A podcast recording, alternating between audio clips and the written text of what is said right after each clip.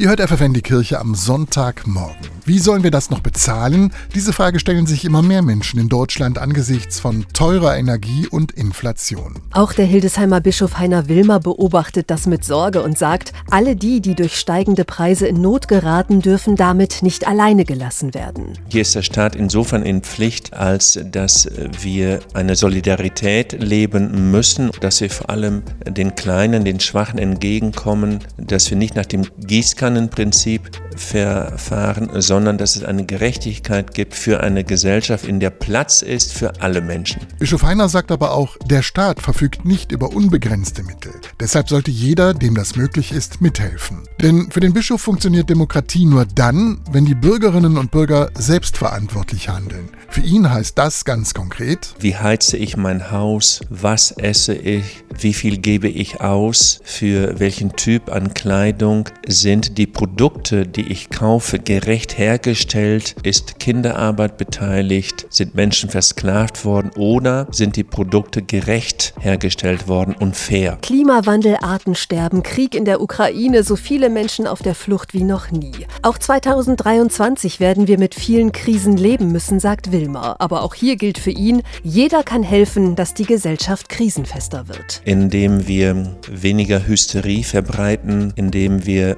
besonnener handeln, indem wir uns zusammensetzen, verhandeln, indem wir verbindlicher werden und indem wir verbal abrüsten und indem wir einen klaren Blick haben für jene, denen es nicht so gut geht. Und das ist für ihn nicht zuletzt auch eine zentrale Aufgabe der Kirche. Ein aktuelles Beispiel dafür die vielen Hilfsangebote der Caritas für Menschen, denen die Kosten über den Kopf wachsen. Außerdem gehen zusätzliche Kirchensteuereinnahmen an diejenigen, die unter der Energiekrise leiden.